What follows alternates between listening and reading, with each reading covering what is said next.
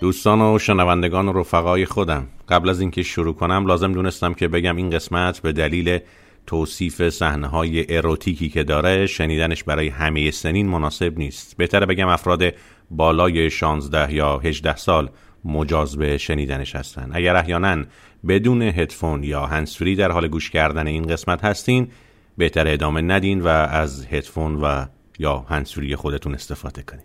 دمتون گرم. سلام.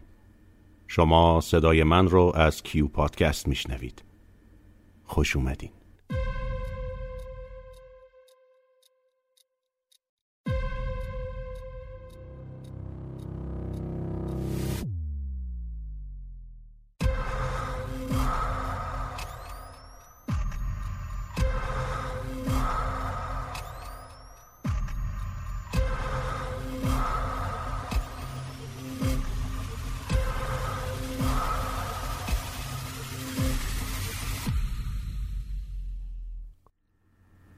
فصل چهارم آخرین دیدار پیش از صبحدم. دکتر حاتم یک راست از دالان به اتاق همسرش رفت. معالجه آقای مودت خستش کرده بود. می‌خواست کمی استراحت کند و از آن گذشته تدارک سفر فردا را ببیند. زنش پشت به در کرده و بر زمین نشسته بود و بیخیال در گنجه به دنبال چیزی میگشت. ناگهان از حضور او یکه خورد مثل کسی که قافلگیر شده باشد. برگشت و دستش را که چیزی در آن پنهان بود به سرعت به درون سینه فرو برد و بیرون آورد. اما همه اینها چند ثانیه بیشتر طول نکشید و چنین وانمود شد که او لباسش را مرتب می کند و از ورود شوهرش ذوق زده شده است. مهازا دکتر حاتم در دل زمزمه کرد چیزی را در پستان بندش گذاشت. و پس از آن با لحنی همیشگی گفت ساقی فقط خودت را خسته می کنی آنجا که چیزی نیست. لابد می‌خواستی چیز مرموزی پیدا کنی و سر به سر من بگذاری. ساقی برخاست. دکتر حاتم به گرمی و مهربانی سخن می گفت ما هیچ وقت چیزی را از هم مخفی نمی کردیم اما بعید نیست که می‌خواستی با گنج ودا کنی. آخر تو به همه چیز اونس گرفته ای و امشب هم که شب آخر است. ساقی آرامش خود را باز یافته بود. قد کشید. زلف شبرنگ دراز و بافتش به نرمی و با پیچ و تاب ماری که آهسته آهسته جان بگیرد از شانه های سفید اوریانش به پایین خزید.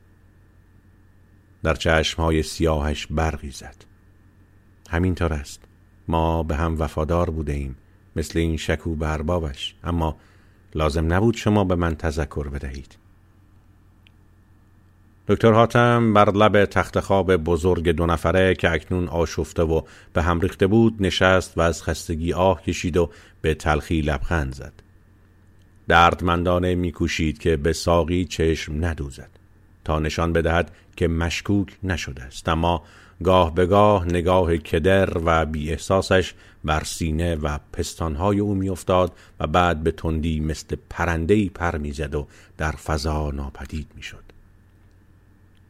ساقی همچنان به زیبایی و تراوت و سرسبزی درخت گل در میان اتاق قد برافراشته بود.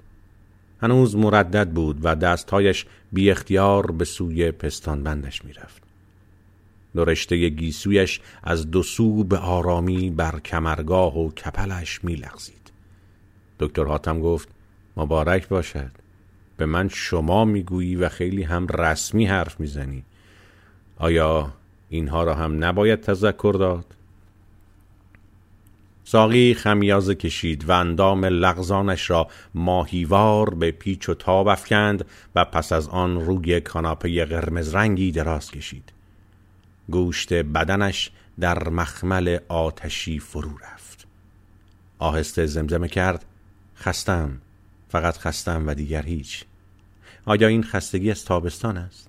دکتر حاتم اندیشناک به او که روبرویش خوابیده بود و برجستگی های بدنش و خطوط ظریف اندامش اکنون در زیر لباس نازک تموجی نامرئی داشت خیره شد و با صدایی دورگه و بی جواب داد خستگی همیشه هست. خستگی جاویدان است و نمی شود گفت از چیست و یا تقصیر کیست.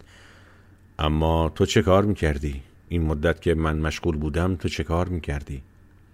داشتم تدارک و سفر فردا را می دیدم کتابهایتان را جمع کردم و چیزهای دیگر را می‌خواستم چمدانها را ببندم. تو در این کارها خیلی دقیقی و من باید خوشحال باشم که چنین همسفری دارم. آه من برای شما همسفری بیش نیستم این را می‌دانستم و شما خیلی وقت از فراموش کرده اید که من باید همسرتان باشم. منتها دلم می‌خواست از زبان خودتان بشنوم. آی ساقی تو زیبا و باهوشی و به رنج ها و بدبختی های من بیشتر از هر کس آشنایی. از آن گذشته اغلب فکر می‌کنی و کتاب می‌خوانی از رمان های مختلف حرف می‌زنی و گاهی هم چیزهایی از من می‌پرسی. روی هم رفته یک زن عادی و معمولی نیستی. تازه آن مسئله همیشگی هم در مورد تو وجود دارد. همان که بارها گفتم. در تو چیزی هست چیز مرموزی هست که من نشناختم و به آن دست نیافتم و این مرا عذاب می دهد. آن وقت واقعا خیال می کنی که تفاوتی بین این چیزها هست؟ مگر تو نمی گفتی که بیهودگی و حماقت را در هر چیز دیده ای و حس کردی؟ ساقی دستهایش را زیر سر گذاشت بی حرکت ماند و به سقف خیره شد. دو زلف بافته درازش که اکنون در نور تند برق پس از نیمه شب مثل رگی از مرمر سیاه می درخشید ساکت و بیجان بر سرخی کاناپه نقش بسته بود. دکتر حاتم زمزمه کرد. ساقی ساقی چرا نمی توانستم خوب نگاهت کنم؟ زیباییت سحر و افسونم می کند خوابم می کند و احساس می کنم که چشمهایم را می سوزاند و من همیشه ترسیدم که مبادا آنها را از دست بدهم. این است که فقط دورادور نگاهت می کنم به طور مبهم و گنگ مثل کسی که میدان دیدش تغییر کرده باشد و آن وقت تو را در خیالم تماشا می کنم دنباله تو را در خیالم می سازم آنقدر که بتوانم و بخواهم. ساقی گفت پس شما مرا دوست نمی دارید بلکه با تصورات و خیالهای خودتان خوش هستید. تو را دوست نمی دارم نه نه این بیانصافی است اما نمی‌توانم نشان بدهم و این بزرگترین عذاب من است. من محکوم به تحمل این عقوبت زشت هستم. شما همیشه از عقوبت و سرنوشت حرف می‌زنید در حالی که من هیچ چیز از آنها نمی‌فهمم. از آن گذشته من شما را نمی‌شناسم و از زندگی گذشتهتان خبر ندارم. شما این کنجکاوی مشروع را همان روزهای اول آشنایی در من سرد کرده اید این است که نمی‌توانم باور کنم. مگر شما کیستید یا چه کرده اید ساقی می‌خواهی گذشته مرا به یادم بیاوری و آن هم در این شب گرم تابستان؟ شب پیش از سفر که معلوم نیست چه بر سرمان بیاید و درست وقتی که بیشتر از همیشه تو را دوست میدارم؟ می‌دانم چه جواب خواهید داد. برای همین است که حرفم را تکرار نمی کنم و آیا حق ندارم. من بارها به تو گفتم که اگر کسی ادعا کند جیبش پر از پول است خیلی ساده می‌توان تحقیق کرد و یا به اثبات رساند. کافی است که پولها را در جیبش به صدا در بیاورد اگر سکه باشد و یا بیرون بکشد و نشان بدهد. اما آیا ممکن است که کسی قلبش را در بیاورد و به محبوبش ثابت کند که مالا مال از عشق اوست؟ برای محبوب گاهی اشاره هم کافی است و دیگر لازم نیست که عاشق زیاد قهرمان بازی در بیاورد. دکتر حاتم دستهایش را به کمک گرفت و چهرش را پرچین و شکن کرد تا حرف خود را نظیر مسئله مشکلی برای ساقی اثبات کند. اما پیشا پیش می‌دانست که شکست خواهد خورد و لحنش مثل صدای شاگرد درمانده که دیگر نمی‌داند از چه راه به حل مسئله بپردازد گویی از رطوبت اشک نمناک شد. ساقی ساقی آخر تو نقش همه آرزوهای منی. زیباییت به گریم می اندازد و در جوار آن ناگهان خودم را پاک و معصوم احساس می کنم اما از این زیبایی من چه سهمی دارم و چه سهمی داشتم؟ همه و هیچ. با آنکه روبرویم خوابیده ای فرسنگ ها با من فاصله داری و درست به اندازه همان آرزوها و همان بهشت خدا دوردست و دیریابی و من فقط بویت را میشنوم و صدای شیرینت را. ساقی بلند خندید و برخاست و بر لبه کاناپه نشست و باز خمیازه کشید. خستم این خستگی چیست؟ از حواست یا از تنهایی؟ و کمی هم حال تهوع دارم. و این چیست؟ این چیست که در توست در لبها و نگاهت که من هنوز به آن دست نیافتم؟ ساقی لبخند زد. شما همیشه مثل کتاب ها حرف زده اید و امشب مثل کتاب های خوب حرف می‌زنید. من خوشم میآید. برای اینکه سالها سرگرمیم همین بوده است و تازه این باعث می شود که گاهی و شاید هم همیشه خودم را به جای زنها و دخترهای رمانها بگذارم. تو از جواب دادن تفره می روی آیا این هم سرگرمت می کند؟ نمی‌دانم از چه حرف می‌زنید. من در خودم چیز عجیبی سراغ ندارم. بنابراین چه بگویم؟ ولی این را میدانی که چطور باید مسخره کرد و به بازی گرفت. خیلی خوب. اما دیگر این چیزها برای من مهم نیست. باید خوب درک کرده باشی و من همیشه آمادم که اعتراف کنم تو زیباتر از همه زنهای من بوده ای. پستانها و گردنت و آن روزها که به خاطر من لباس بنفش رنگ می پوشی اما من می‌دانم که به تو بد کردم و برایت شوهر خوبی نبودم و تو در کنار من در این تاریکی و تنهایی روز به روز پژمرده تر می شدی و افسرده تر تو دست های جوان لازم داری. دست های وحشی که پستانهایت را فشار بدهد و لبهای گرمی که گردنت را ببوسد ببوید و گاز بگیرد. اما من چه دارم؟ خیلی خوب خیلی خوب. باز هم می‌دانم الان چه خواهید گفت. اما دستهای من پیر است و لبهایم یخ زده و دیگر عادت کردم. ولی بالاخره مقصودتان چیست؟ چرا مخصوصا امشب این حرف را پیش کشیده اید این حرفها همیشه در شبهای آخر به میان میآید.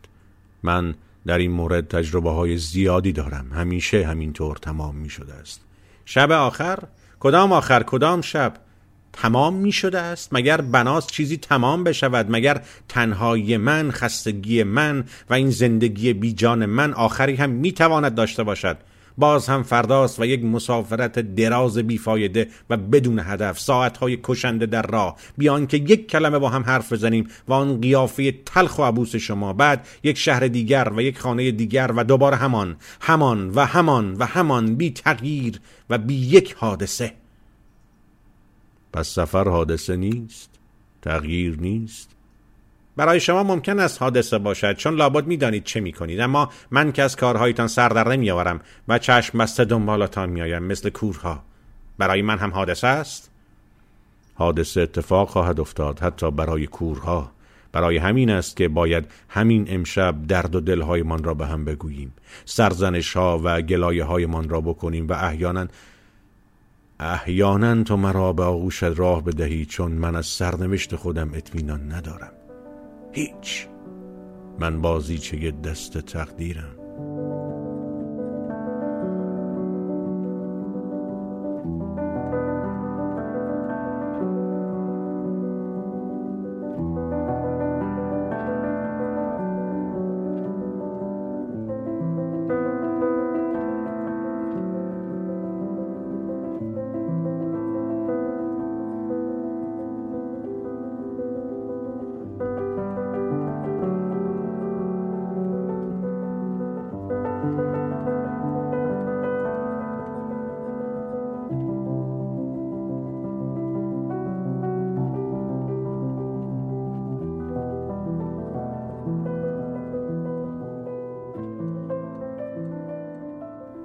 ساقی بار دیگر خندید و به تلخی گفت اما من بازیچه دست شما اما شما خیلی تون می روید هر کس بازیچه دست سرنوشت و تقدیر است. از هم مالها گرفته تا دکترها ولی شما می خواهید برای خودتان اهمیت و وضع استثنایی منحصر به فردی قائل بشوید. آن هم پیش تو و برای تو. از این صحنه سازی ها چه سودی خواهم برد؟ شما می‌خواهید با حرف دنیای تازه‌ای برای من بسازید. پر از تنوع و هیجان پر از اسرار و رمزهای ناگشودنی. می‌خواهید مرا گیج و حیران کنید. اما من دیگر خستم خستم و افسرده و نومید. تنم فرسوده است و خودم را تحقیر شده حس می کنم زن شما بودم اما یک بار هم در جریان کارهایتان قرار نگرفتم. از تصمیمات ناگهانیتان سر در نمی آورم حرفم را گوش نمی کنید و هیچ وقت با من مشورت نکرده اید و نظرم را نخواسته اید آیا واقعا کنیز شما هستم؟ مگر تفاوتی هست؟ تو مایه زندگی من بوده ای همین برایت کافی است. اما من چه گناهی دارم؟ من خود بنده زرخرید شغلم هستم و سرنوشتم. یا اگر بدت میآید و تکراری و مبتزل شده است طور دیگری بیگویم بنده شغلم و مأموریتم. ساقی بار دیگر خمیازه کشید. در این سالهای طولانی تنهای تنها در این خانه شوم لعنتی بدون آنکه اجازه داشته باشم با همسایه ها رفت و آمد کنم و یا خودتان روزی مرا به گردش ببرید زندگی کردم. نه بچه داشتم و نه امید داشتنش را. و گاهی چیزهای وحشتناکی از این آن میشنیدم درباره شما و کارهایتان که مو بر تنم راست می شده است. با خود می گفتم آیا درست است و آن وقت شبها را با چه کابوس های سیاه و دهشتناکی گذراندم؟ آه چرا به این بلا گرفتار شدم؟ تقصیر من در این میان چیست؟ دکتر حاتم به تلخی خندید. هیچ. هیچ تو بیگناه و معصومی با وجود این تاوان گذشته و رفتارت را پس می دهی و من از تو بیگناه ترم معصوم ترم و بیپناه تر اگر تو شبها عذاب می کشیده ای من تمام عمرم را در کابوس و ظلمت و بدبختی به سر بردم پس برای چه مرا گول زدید؟ برای چه مرا شریک سرنوشت خودتان کردید؟ گول زدم گول زدم. ساقی این تویی که مرا متهم می‌کنی؟ آه خوب بود. یک لحظه فکر می‌کردی. بس گوش کن. همان است که گفتم. این کفاره رفتار توست و عذابهایی که به پدر و مادرت داده ای. تو بودی که دیوانه من شدی و عشق من آوارت کرده بود. از خانه و کاشانه بریدی و پدر و مادرت را ترک کردی و به من پیوستی. آن روزهای کودی عاشق بودی. از نفرینشان نترسیدی و آنها تردت کردند. آن وقت پدرت زهر خورد و در کاغذی نوشت که ساقی مرا کشته است. ساقی مرا زج کش کرده است. و فراموش کرده ای که سالها پس از مرگ فجیع پدرت یک شب نامه سرزمینت رسیده بود. آن شبی که توفان و باران بیداد می کرد و شب تاریک تر از همیشه بود. در اتاق کاهگریمان زیر آن تاق زربی در آن ده دور افتاده. بله ساقی بگذار مثل کتاب ها حرف بزنم. لاغل سرگرم می‌شوی. آن وقت کاغذ را باز کردیم و در نور چراغ نفتی که دود می‌زد بازش کردیم. تو آن را از دست من رو بودی و گفتی. دکتر نگاه کن نگاه کن. هر کس آن را نوشته گریه می کرده است. و من دیدم که اشک رویش خشکیده و لک انداخته است. وای چه هوایی بود چه مهی و چه سرمایی. خیلی خوب. تو حتی به بالین مادرت هم نرفتی و او یک هفته تمام دور از تو جان می‌کند و فقط اسم تو را بر زبان می آورد اینها را فراموش کرده ای آن عشقای خشکیده هنوز هم بر کاغذ نقش بستند و آن التماس ها و تذرع ها هنوز هم در قالب بیجان خطوط به چشم می‌خورند. ساقی جان بیا بیا بیا. و تو رفتی؟ تو می نشستی و ساعتها به من نگاه می کردی حرف نمی زدی و راه نمی رفتی مثل قفل غم ساکت و خاموش بودی. من به پایت می افتادم و التماس می کردم و می نالیدم و می گریستم که چیزی بخوری و استراحت کنی. آن وقت دهانت باز می شد و می گفتی من تو را دوست می دارم من فقط تو را دوست می دارم بگذار آن پیرزن لهیده در تنهای خودش بپوسد و فریاد بزند. بگذار بمیرد. آه ساقی ما هر دو بیگناهیم. این نفس شومی و روح بدبختی و آن مایه غم و بیچارگی است که سرنوشت من و تو را به هم قفل کرده است. و این قفل غم گشوده می شود. باید گشوده شود. و من چاره ای ندارم زیرا مأموریتم همین است.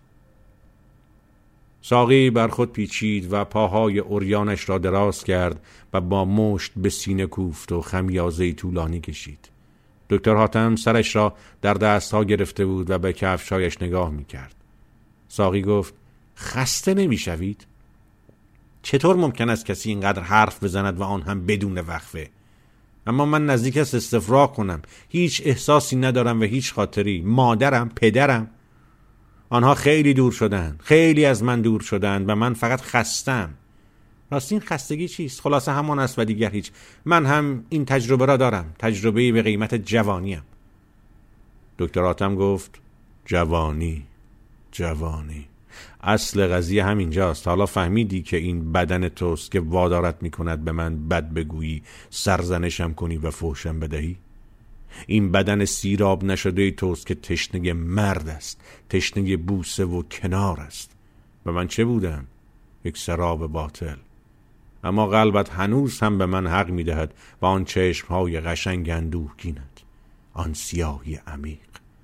و باز هم ممکن است عشقهایت به خاطر من بر زمین بریزد و به خاطر من که وقتی بعد از ظهر فرا می‌رسد نمی‌دانم چه بکنم. استراب و دلهوره آتشم می‌زند. تو زنی و باید دل نازکت بسوزد. همانطور که همه آن آدم های سالم که آسوده به خواب می روند و برنامه هایشان به خوبی اجرا می شود آن تاجرها و حمالها و مردم کوچه و بازار و همه آن انسان های خوشبخت که به دام بعد از ظهرها نیافتند و هر ساعت روز برایشان خوشایند و زیبا و مقتنم است.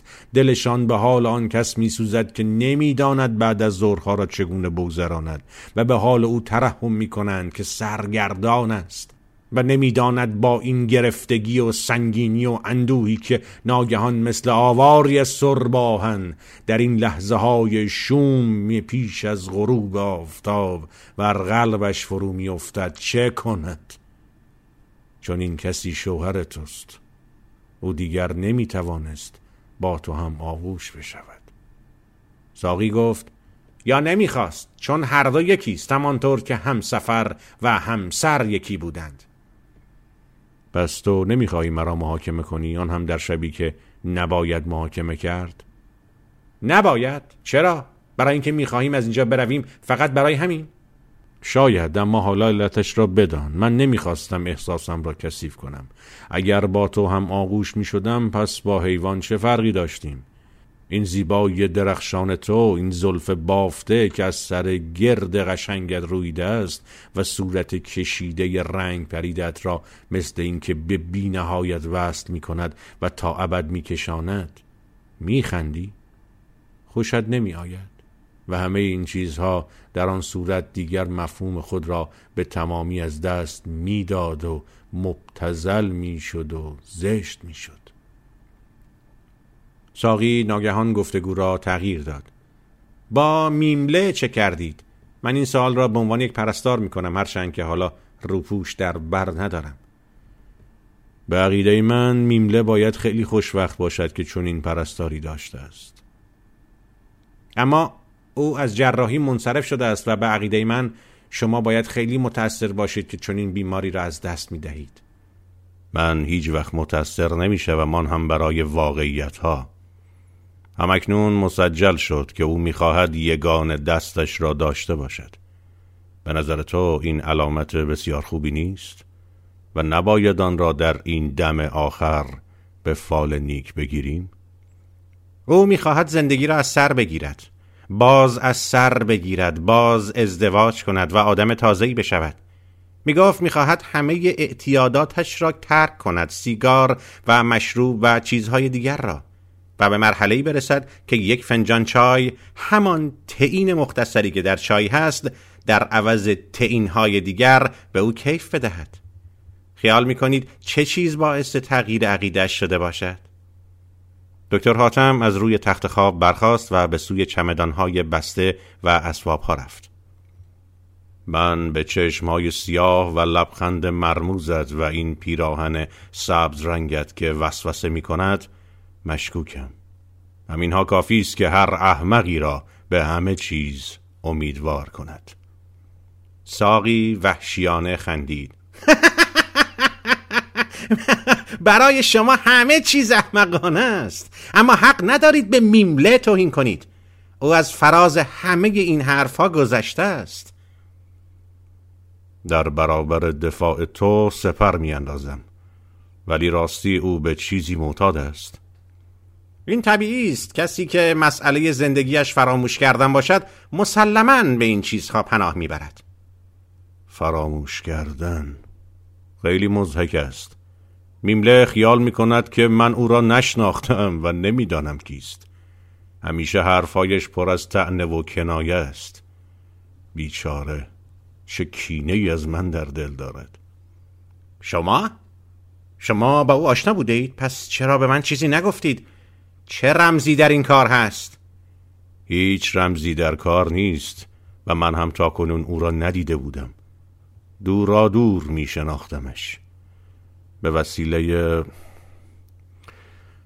به وسیله دکتر خاتم ناگهان روی صندوقی نشست و چشمهای نمناکش را با دست پوشاند. ما دوست من بود. من در کنارش آرامش و یقین داشتم و پاکی و محبت را برای اولین و آخرین بار احساس کرده بودم. از چه کسی حرف می‌زنی؟ از همان کسی که با بیرحمی و سنگ دلی از من جدایش کردند. من در مقابل آن فاجعه دهشتناک هیچ چاره و پناهی نداشتم جز آنکه بار دیگر به قعر سیاهی ها و به آتش دوزخم پناه ببرم. در واقع من هم به فکر فراموش کردن افتادم و فرار کردم. از آن شهر خونین فرار کردم. سالها سالها و در دشت ها و کوسارها گریختم. آرامش و یقین با من ودا کرده بود و پاکی و محبت جلوه بیهوده و ابلهانه داشت. پس نمی‌توان در این دنیا به چیزی دل بست نمی‌توان به کسی امید داشت. پس جز دوزخ و سیاهی کسی با تو دوستی نمی کند همان چیزهایی که هیچ کس نمی‌تواند از تو بگیرد از تو دور کند آنها را بکشد و یا خفه کند؟ اینها را به خودم می‌گفتم و کالاسکه ها اتومبیل ها اسب ها بدن خسته و هیکل مهنت زده مرا جابجا می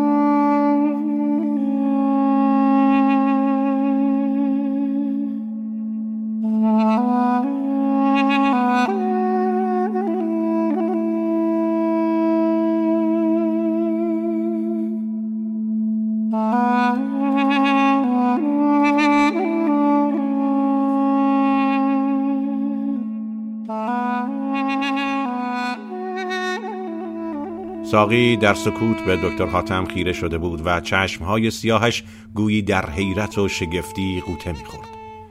دکتر حاتم زمزمه کرد میمله نتوانست دوستی ما را بپذیرد و در پاکی آن تردید کرد و مهمتر از آن حسد و حسرت ناگهان مثل اون بر جانش افتاد و مثل خوره بر دلش نشست. زندگیش در وحشتی بزرگ میگذشت. آیا با وجود دکتر حاتم او دیگر به من تعلق دارد؟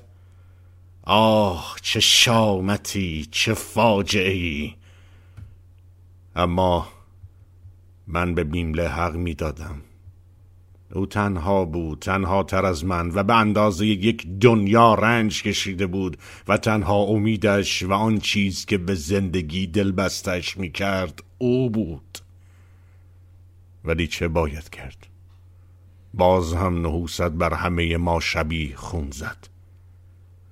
میمله در اشتباه بود در اشتباهی بزرگ و سرنوشت نیز چنین می‌خواست که من نتوانم با او ملاقات کنم و حقیقت را برایش فاش سازم و او نفهمد که من هرگز نخواستم امید زندگیش را از دستش بگیرم و خود او هم نخواسته است دست از میمله بشوید و فراموشش کند.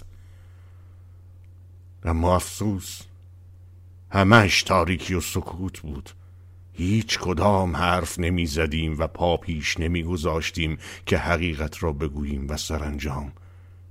روزی اتفاق افتاد. ساقی گفت چه چیز اتفاق افتاد؟ او که بود؟ پس حضور میمله در این خانه به همین سادگی نیست؟ شاید نباشد. ممکن است او برای انتقام کشیدن آمده باشد. و شما همه چیز را برای من نخواهید گفت؟ چرا ساقی چرا؟ بگذار که میمل انتقامش را بکشد آن وقت همه چیز را خواهی دانست. ساقی با بیاعتمادی و گلمندی خندید. همیشه به من وعده داده اید و میترسم نتوانید از عهده بیان آن همه مطلب برایید دکتر حاتم سردی و بیتفاوتی و چهره متبسم خود را باز یافته بود. ساقی گفت اما از انتقام خبری نیست. شما بیهوده منتظرید. همانطور که از آن جراحی قشنگ ممنوعتان کردند و لابد خیلی هم ناراحت شده اید دست کسی را قطع بکنید و لذت ببرید و بعد حرفای شیرین بزنید. اما میمله به خود آمده است. این را هم خودش می‌گفت و هم شکو.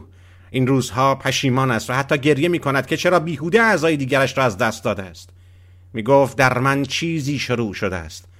الان فراموش کردم نوک زبانم بود. یک چیزی شروع شده است. دکتر حاتم به میان حرف او دوید. حتما رستاخیز بوده است. برای اینکه در این مواقع وقتی که کسی امیدوار بشود و بخواهد به زندگی برگردد رستاخیز در او شروع می شود. منتها یک نکته هست. آیا واقعا رستاخیزی در کار است؟ ساقی گفت شکو مطمئن است او اربابش را خیلی خوب می‌شناسد. دکتر حاتم با ناباوری به ساقی نگاه کرد مثل اینکه انتظار نداشته است از او چنین حرفی بشنود و گفت شکو تو خیلی از شکو حرف می‌زنی. چه رمزی در کار است؟ سرخی زودگذری از چهره ساقی گذشت خنده ای کرد و گفت مسخرم می‌کنید. حرفهایی را که به خودتان گفتم حالا تکرار می‌کنید. چه رمزی می‌تواند در کار باشد؟ فقط تنهایی تنهایی و خستگی وادارم می‌کند که گاهی با او حرف بزنم. دکتر حاتم مثل کسی که قانع شده است لبخند برمهری بر ساقی زد و به شوخی گفت مصاحبت با یک آدم لال؟ فکر نمی کنی خیلی جالب نباشد؟ راستی مردم چه خواهند گفت؟ ساقی به گوشه اتاق رفت و خودش را در آینه قدی بزرگ که اکنون ورقه ای از غبار بر رویش نشسته بود دید و ناگهان به سوی دکتر حاتم برگشت. فردا کجا خواهیم رفت؟ به چه شهری و با چه وسیله ای این را هم من نباید بدانم. تو خیلی زود میمله را فراموش کردی. او توسط شکوی تو پاکتی پل از پول برایم فرستاده است. پس فرستادی؟ آه! تو همیشه برای این فداکاری های بی سبب آماده ای دکتر حاتم ناگهان با هیجان پیش آمد و ساقی را در آغوش گرفت و بر سرش دست کشید و مثل بچه ای به شادمانی گفت آه ساقی ساقی باز به من تو گفتی. آیا اشتباه کردی یا واقعا مرا بخشیدی؟ ساقی شکم و پستانهایش را سخت به شوهرش فشرد و بعد خواست که خود را به عقب بکشد. هر دو به روی رخت خواب درغلطیدند دکتر حاتم گفت باور می‌کنی باور می‌کنی. ساقی نگاه کرد و دید که شوهرش چگونه مثل کودکی میگرید. باور می‌کنی که تنها همین لحظه است که در آرامش فرو رفتم. چیزی که عمرها و سالها از آن محروم بودم. ساقی با لحنی گرم و خوابالود در گوشه او زمزمه کرد. عمرها عمرها مگر تو بیش از یک عمر داشته ای؟ اکنون در آغوش هم فرو رفته بودند و دکتر حاتم قلب ساقی را که مثل گنجشککی بر سینهش می‌خورد احساس می‌کرد. ساقی آه کشید و دکتر حاتم گفت همه این چیزها را فراموش کن.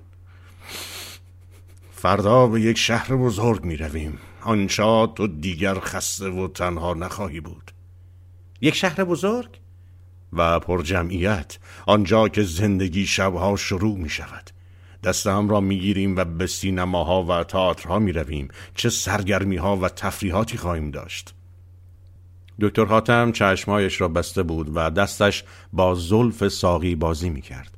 اما بوی عرق تن او را می شنید و تمامی طرح بدن اوریان و سفیدش را در خیال می دید. هر دو به آرامی و آستگی حرف می زدند و در گوش هم زمزمه می کردند. گویی برای کودکی لالایی می گویند. آنجا برای تو خانه بزرگی می خرم که آفتاب داشته باشد. من همیشه آفتاب را دوست می داشتم. با باخشه های پرگل. اما از این نارنجستان بدم میآید. هرچند که دیگر آن را ترک می کنیم چرا؟ از نارنجستان این خانه؟ از همین مرا به یاد گناه و پستی می اندازد گناهی بی اراده و پستی و نحوستی لذت بخش. ساقی اسرارآمیز من. یک خانه پر از گل و درخت می خریم و بی نارنجستان. آن وقت تو با همسایه ها رفت آمد می کنی و روزهای تعطیل همه به گردش و پیکنیک می رویم. آنجا تو دوباره گل خواهی کرد و شاداب خواهی شد. آه طلا؟ پس طلا و لباس های قشنگ؟ من آنها را می خواهم دیگر همه این کتاب ها و لباس های زشت شهرستانی را می سوزانم و تو باید برای من دستبند و سینه‌ریز و گلوبند طلا بخری. با یک انگشتری الماس و لباس و کفش و جوراب. من باید دل تمام زنها را بسوزانم. و یک الماس دیگر درشت و درخشان. آن را کمی بالای پیشانیت لای موها جا می دهی. باور کن ساقی باور کن چه زندگی خوبی خواهیم داشت. چه سعادتی و چه آرامشی. تو تلافی همه این سالهای درب دری و دهنشینی و تنهایی و دوری از پایتخت را در می آوری. شاید بچه دار شدیم گاهی هم یک مسافرت بزرگ می کنیم و ممکن است به اروپا برویم.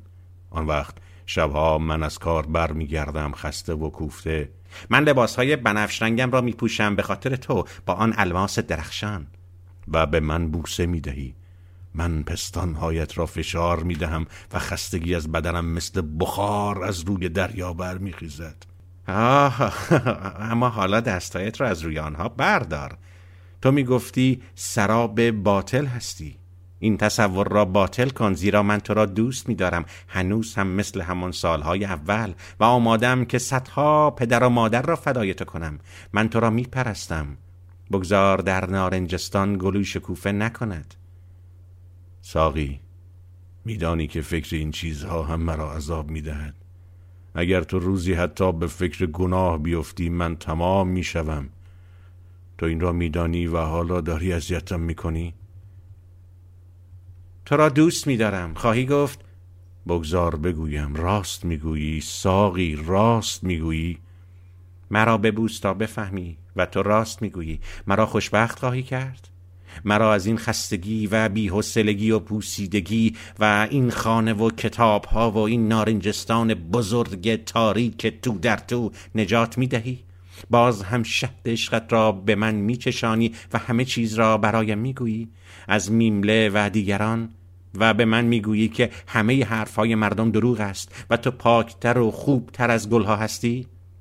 اینها را می‌گویم به شرط آنکه همه کس را فراموش کنی میمله و دیگران را. این پسر میمله بود و نه کس دیگر. تو چرا نگران می‌شوی و حسادت می‌کنی؟ من قول می‌دهم قول می‌دهم که خوشبختت کنم و نجاتت بدهم و همه آن چیزهایی را که وعده دادم انجام بدهم. لرزه شادی بخش و گرم و شهوتناک سراسر بدن ساقی را لرزاند. دکتر حاتم خودش را به او فشرد و در گوشت گرم و عرق کرده تن او فرو رفت. پس از آن دستهایش را به گرد گردن او حلقه کرد و آهسته تر از پیش گفت همیشه می‌خواستم بدن تو را در دستهایم بگیرم و در موهایت چنگ بزنم و در چشمهایت خیره بشوم شاید راز زیبایی مرموزت را کشف کنم. اما تو همیشه آرام بوده ای و به من مدد نمی ای و نگاهت سیاه در از شب بوده است. مرا ببوس ببوس و بگو که خوشبختم می‌کنی. بگذار برایت لالایی بگویم. باید امشب در آغوش من به خواب بروی. به خوابی راحت و لذت بخش. زیرا فردا راه درازی در پیش داریم و خسته خواهیم شد.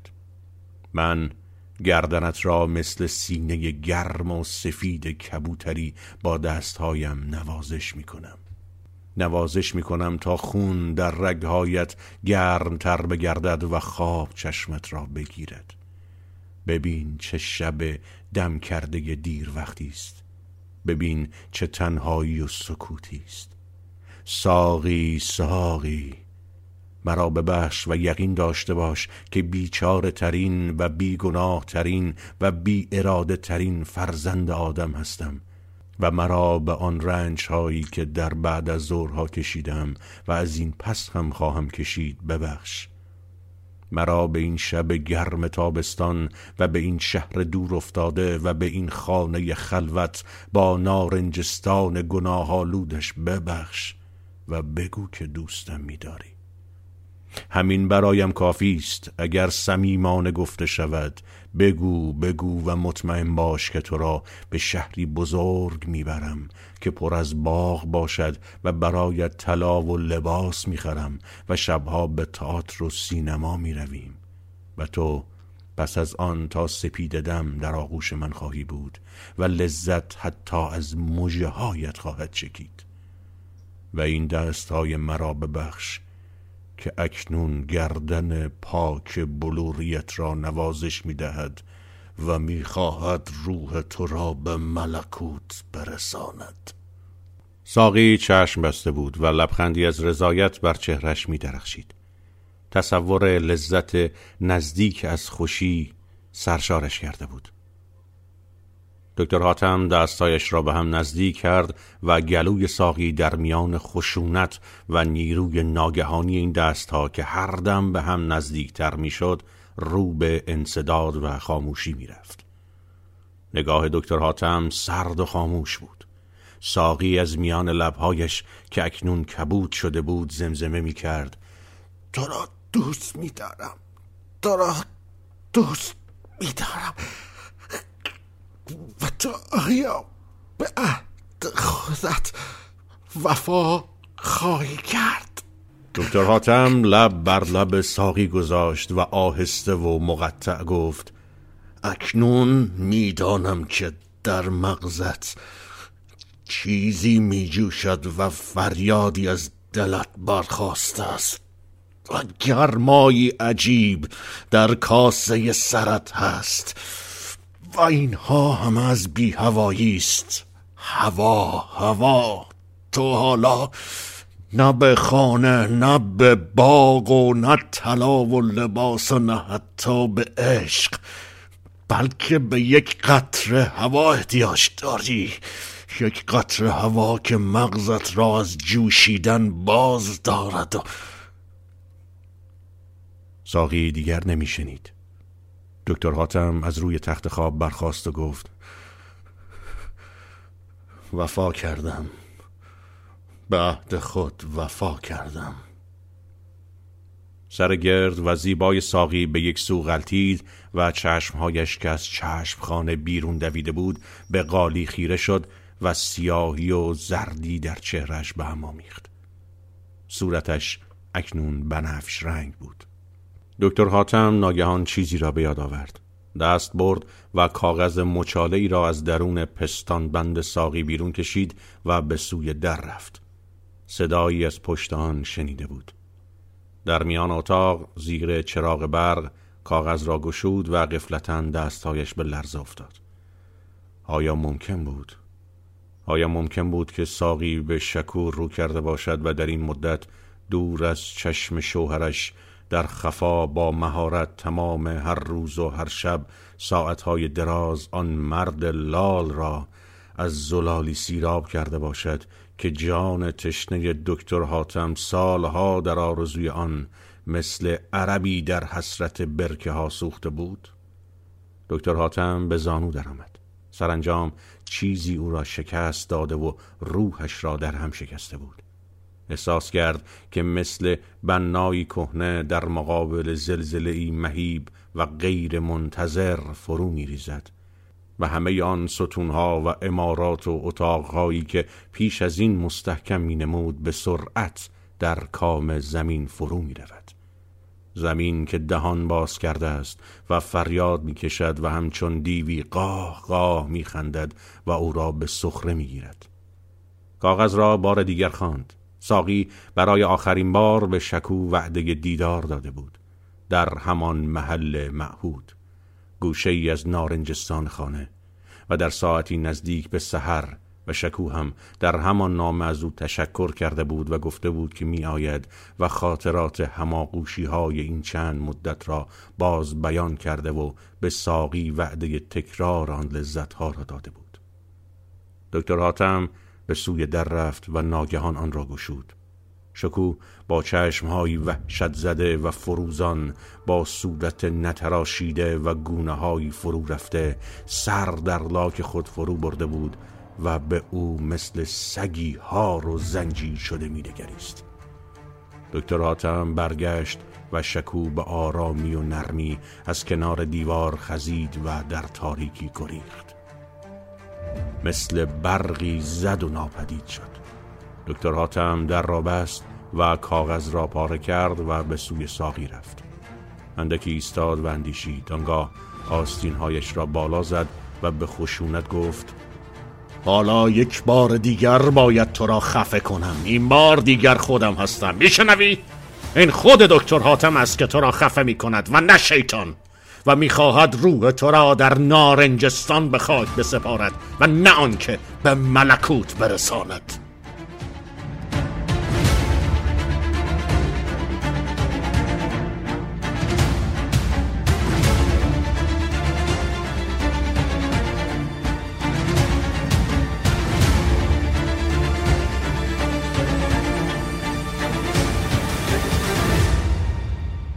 به پایان فصل چهارم و هفتمین قسمت از کیو پادکست رسیدیم.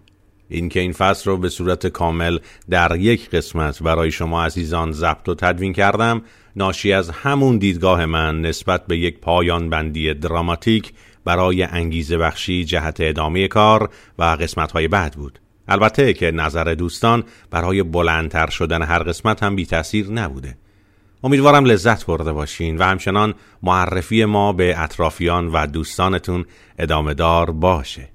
تک تک کامنت ها و نظراتی که از شما رفقای گل و گلاب خودم می‌خونم و میشنوم یک جان و روح تازه است که به من تزریق میشه و انگیزه من رو برای ادامه دادن صد چندان می‌کنه. دریغ نکنید این جان و روح تازه همیشگی رو از من. دمتون گرم. تا قسمت بعد. به امید دیدار.